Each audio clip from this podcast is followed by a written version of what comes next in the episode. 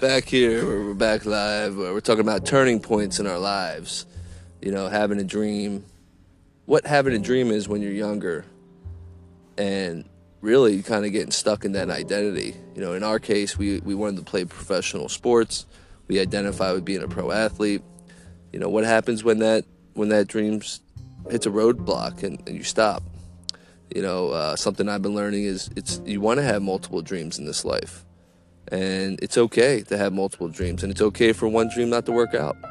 For me, I got stuck in a scarce mentality when my baseball dream was starting to come to a halt, and I thought my life was over. Really, you know, you're super depressed. You know, you're thinking about what else am I supposed to do, and I didn't really understand this idea until later on when I started to realize that, oh, it's okay to have multiple dreams. And in fact, I think it's better to have multiple dreams because you stay in this abundant state.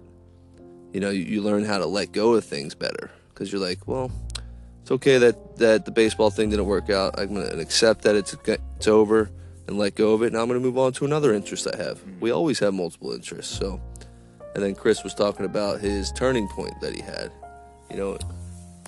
Yeah, so we were talking about getting stuck after identifying with something for so long and then, you know, realigning certain things to, you know, have a goal, have a plan, have something to dream of and strive for. And, you know, you have to try a lot of things out, I feel like, to find your way in a sense. But for me, once I kind of had an idea on what was important to me, who I wanted to be, who I wanted to surround myself with, I also told myself I was being wasteful with my time. So, you know, my 20s, I would waste days, you know, just not doing anything productive, not doing anything that lined up with who I wanted to be. And that would turn into weeks, into months, and because I was inconsistent. And, you know, a big thing for me now is not wasting a day. You know, it's every single day is very precious that you have, and you wake up and you have an opportunity to play the game and to do something. It's almost a sin to waste that away and What about your turning point? The turning point. As far as... Talk about the turning point.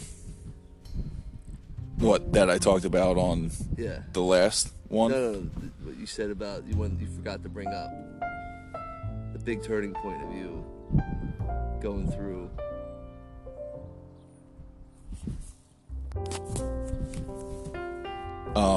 So yeah, part of the turning point was realizing how wasteful of my time I was being. And of each day, I was just letting pass by, and you really only have a certain amount of time in this world to live out your dream and be the person that you say you want to be. And if you're not taking action on that, you're wasting your time here. And, you know, I just felt personally I was at a point where I had wasted too much time already. And it was time to start taking action every single day and showing up every single day to make sure that didn't happen. Make sure I wasn't wasting my days and my youth and wasting opportunities to grow and to be what I wanted to be. And for me, I just realized how important that was and how important consistency and just showing up and taking action is. So... Excellent. Well, that was, you know, having multiple dreams is okay. When we get stuck in one dream and it doesn't work out, it's okay for it not to work out, and it's okay for it to work out. But sooner or later, there's going to be a time where you might have to move on. And, you know, recognizing that it's okay to accept it, let it go, move on, and re-identifying with something else. I mean, that's like that's a huge challenge as a human.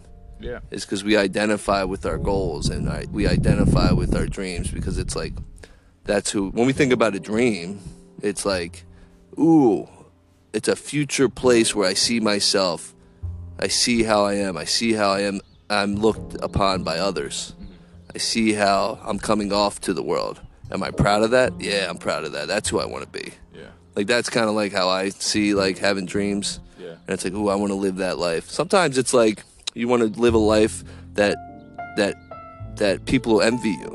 Mm-hmm. You know, whenever I find myself, I used to think like that in my youth, and the last couple of years, like, and I'm starting to get away from that, because it's like, now I'm still getting caught up in the, well, other people are controlling me. Yeah. Other people's perception of me mm-hmm. are dictating how I'm living my life. Yeah. So that's a big learning lesson. All you have to do is prove it to your inner counsel. Yeah, that's a great teased out thing we uncovered. That's the only people you have to prove it to. The inner counsel. It's actually in Think and Grow Rich, by the way. I remember that.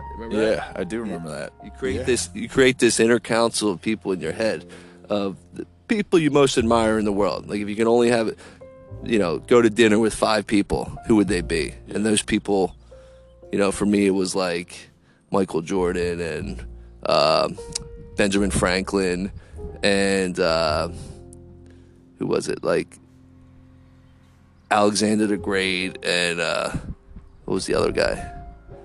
I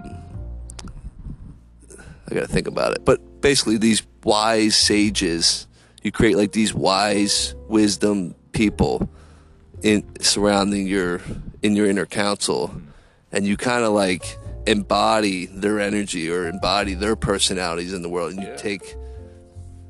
Yeah, no, it's you're adopting different mindsets of other people, and you know their energy that they give off, and you know your avatar that we talk about.